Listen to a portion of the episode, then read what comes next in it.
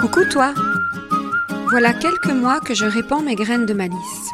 Peut-être les considères-tu comme des bulles d'inspiration, des petits kicks pour prendre confiance en toi, voire un petit coup de pied pour tenter ce que tu n'aurais jamais osé auparavant. Si tu prends ce podcast en marche, bienvenue. Je m'appelle Valérie et j'aime créer des déclics magiques. Dans tout ce que je partage, tu pioches ce que tu veux pour te frayer ton propre chemin aligné avec toi. Alors, on s'aime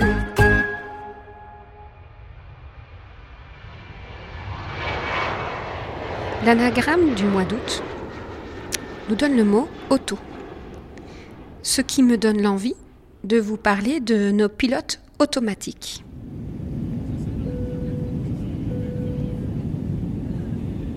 Monsieur, ce vol est non-fumeur. Pour des raisons de sécurité, il est strictement interdit de fumer dans les toilettes.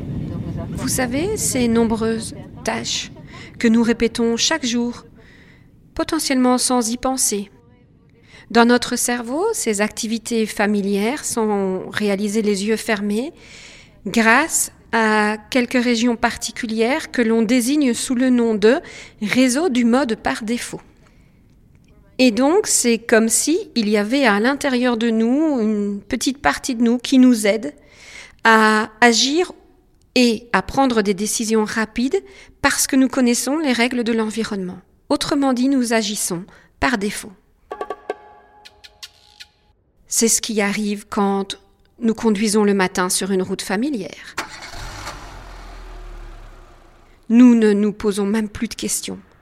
Il nous arrive même parfois de nous demander comment nous avons fait la route, tant on ne se souvient plus éventuellement des choses qu'on a vues.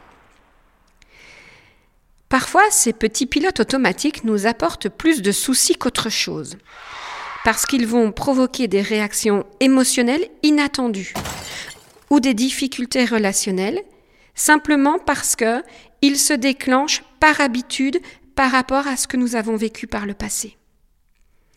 Son objectif, à ce moment-là, c'est de nous préserver ou de nous protéger, parce que pour lui, ça ressemble tellement à quelque chose qui nous a fait souffrir par le passé qu'il est préférable d'avoir un mode de protection.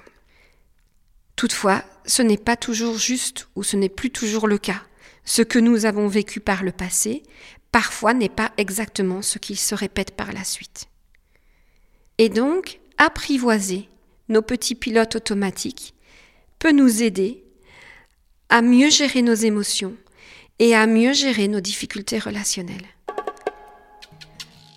Mon truc à moi, dans ce cas, c'est d'en prendre conscience et de me dire que j'ai le pouvoir de demander à ce petit pilote automatique de parfois changer d'attitude. Dans ce cadre, je prends le temps de discuter avec lui en mode dialogue dans mon petit carnet. Je lui écris, je l'accueille, je lui dis merci d'être là, de prendre soin de moi et de son envie de me préserver. J'aime souvent lui demander ensuite ce qu'il veut me dire comme message. Quels sont les signaux d'alerte que lui voit et de quoi a-t-il envie de me protéger? Quand nous avons fini cet échange, je lui demande alors de quoi il a besoin dans cette situation pour être rassuré. Parce qu'a priori, je suis face à quelque chose qui, lui et moi, nous remue, nous chamboule ou nous désoriente.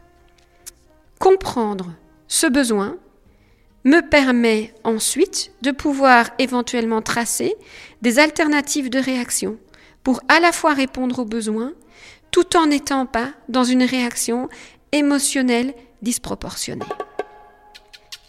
Créer une alternative de réponse me demandera du temps. Parce que mon petit pilote automatique, lui, il est sur son autoroute. Il connaît le chemin. Il choisit d'y aller de façon tout à fait spontanée et naturelle. Créer une alternative, c'est comme si je prends le désir de tracer une toute nouvelle route dans une jungle. Il faut penser d'abord à débroussailler, potentiellement parfois faire marche arrière parce que ça ne va pas être si simple que ça. Et ensuite, si je veux que cette nouvelle façon de fonctionner s'installe, il me faudra prendre ce chemin consciemment plusieurs fois d'abord, histoire que la petite piste devienne un chemin de terre, que ce chemin de terre devienne une route qui un jour pourrait devenir une autoroute alternative. Apprivoiser nos petits pilotes automatiques nous demande patience et bienveillance à notre égard.